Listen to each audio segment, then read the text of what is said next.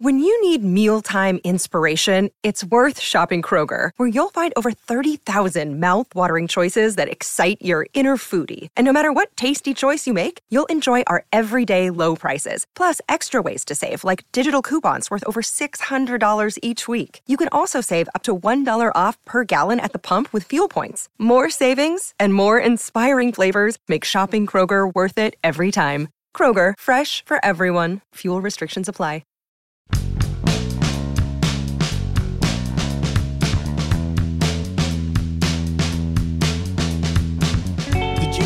That there's a subculture of people who are just totally into the Baseball Hall of Fame voting? Good morning to you. Good Friday morning. I'm Dan Kovacevic of DK Pittsburgh Sports, and this is Daily Shot of Pirates. It comes your way bright and early every weekday if you're into football and or hockey. I also offer up daily shots of Steelers and Penguins where you found this every year when I put out my hall ballot. And believe me, I am no different than any of the other roughly 500 voters. You get inundated by a lot of the same people who are just obsessed with this. And I'm talking about on social media, primarily Twitter. Because while I'll open up their timelines and I'll see that's all it's about. Like this wasn't, they just had a moment. You know, these people are into this 365 days a year. And this time of year is like their Super Bowl. They plan out who's going to track which ballots. They try to project as they're getting the ballots that are publicly released which ones are on pace to get the needed 75%, which ones are on pace to be wiped off the ballot the following year if they don't get the requisite 5%. It's amazing. I'm not going to lie. I think it's really, really like, oh, insert adjective here. It's something, okay? And I put out my ballot a couple days ago. As you guys know, I shared it with you here on Daily Shot. And the reaction I got was, I mean, it was the a lot of the usual. Uh, you're, you know, you're an idiot. Uh, give up your vote. Uh, stick to this sport or that sport that isn't baseball. Um, how can you vote for this guy whenever you already elected Ty Cobb as if I was somehow participating in this process in 1936, that kind of stuff. But I'll also say, in a more serious vein, that the biggest point of contention was David Ortiz. We've all gotten past the Barry Bonds and Roger Clemens arguments and so forth. That's been going on for a decade and a half as far as the Hall of Fame is concerned for either of those guys and any other cheaters. And even though Bonds and Clemens and a couple other cheaters are in their last year of eligibility and thus will be thrown off the writer's ballot next year, we've said pretty much all we can say. We've taken the positions we've taken, and we're probably not going to change them, and neither of those guys is going to get voted in, as you'll find out when this is done. But Ortiz, this is the shiny new toy. And Ortiz is now the driver of a lot of the narratives about this, including some that are significantly misguided. This portion of Daily Shot of Pirates is brought to you by our friends at North Shore Tavern, that's directly across Federal Street from PNC Park. It's home of Steak on a Stone, an eating experience underscoring the word experience. The steak is brought to you partially cooked on an 800 degree stone, and you do the rest. It's a ton of fun, it's a great meal, and it's a baseball atmosphere like no other in Pittsburgh. North Shore Tavern, right across Federal Street from PNC Park. Ortiz has every numerical qualification you could want to be in the hall, so let's get past that part of it and look instead at what would be something that would disqualify him, and that, of course, would be first and foremost, cheating. In 2003, he showed up on the Mitchell report as having tested positive for some banned substance. This didn't become public until the New York Times listed names in 2009, six years later. And by the time that they did that, the information that went into the original Mitchell report, the data, the samples, the specimens, all of which were collected anonymously, by the way, were gone. There was nothing else that you could track or follow or trace. We had no idea what it was that anyone who would have shown up on that list used, whether it was over the counter, whether it was something that it might have been banned at the time but not later. Flat out don't know. So there's no way of being able to say, okay, Ortiz took this and Ortiz was wrong and therefore he deserved to be on this list. He cheated and that's that. Never happened. What's more, 13 of those tests, and there were 104 in that group, turned out to be false positives. And it's possible, though again not known, that Ortiz would have been one of those 13 false positives. Like 10%. But we don't know.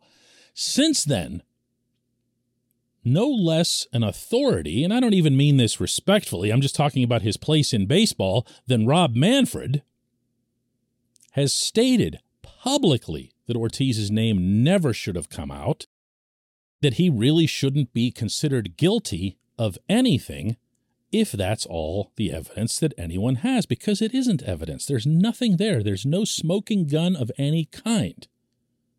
This was Manfred saying this in 2016 in an interview with USA Today. It was extraordinary. No one still can recall any event in which the commissioner of baseball went to bat, so to speak, for someone who had showed up on any of these lists.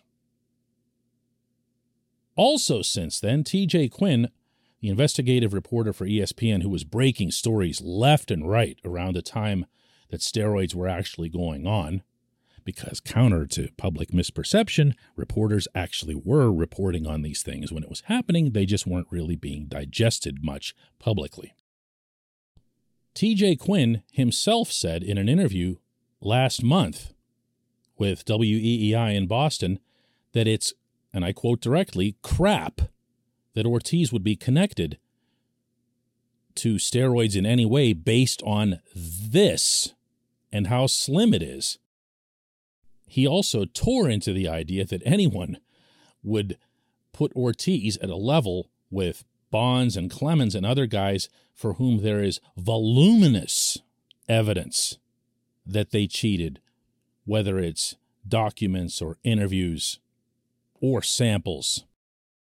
Nothing else ever showed up for Ortiz. So, where do we go with this? Well, it's not good enough to just judge Ortiz on his own merits. We have to judge the writers.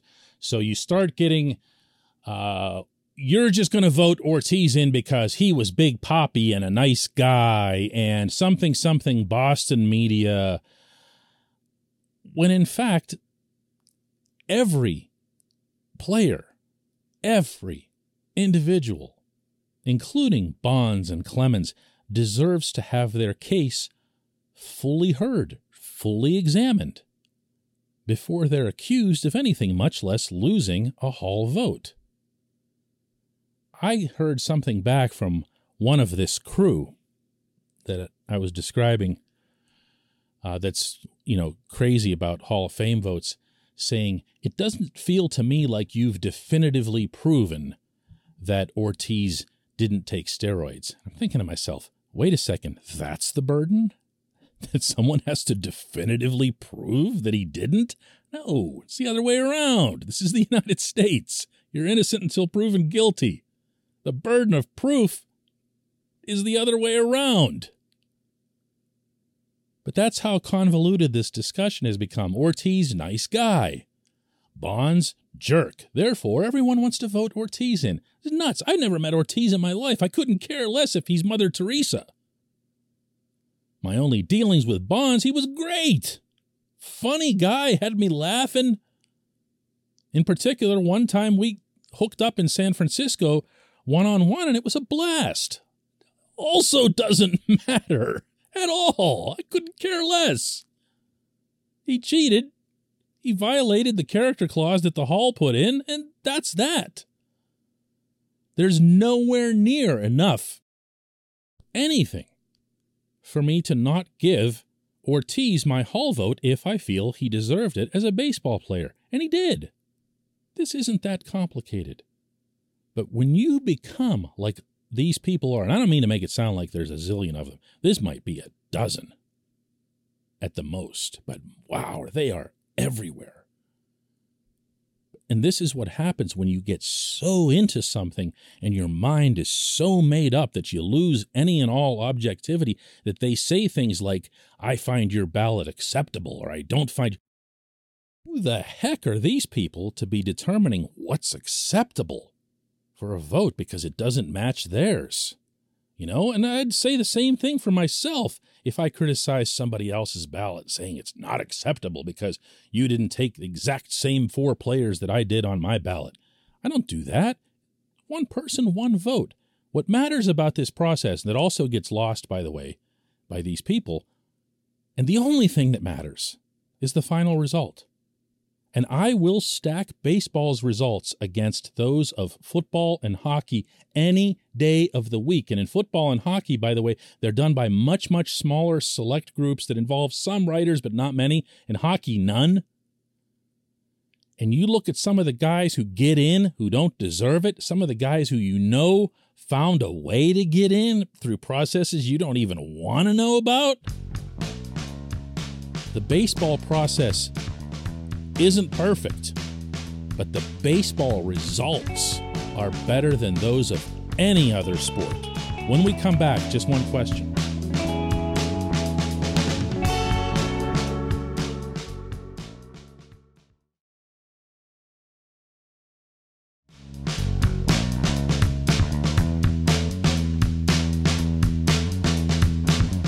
Welcome back. Time for just one question, and today's comes from Joe, who asks, do the Bucks really let Bubba Chandler play both ways? Why not just tell him to be the best pitcher he can be, since that's where the Pirates lack most of the high upside prospects?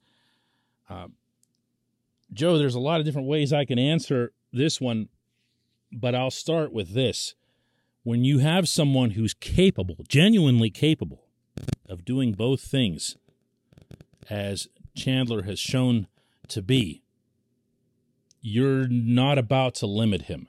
Certainly not at this stage of life when he's still a teenager. You're going to let him do both until one of them starts defining the other, or, you know, you just let him keep going.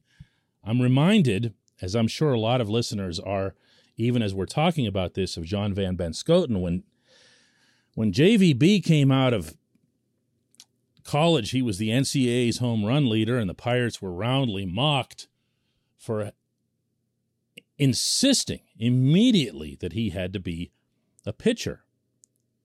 Uh, something, you know, only the Pirates would do this and this and this. And this was uh, the Dave Littlefield regime when this occurred. And of course, Johnny, great kid, great, great kid, one of my favorite people I've ever covered, uh, had to basically become a pitcher as a professional. That's a that's a heck of an ask.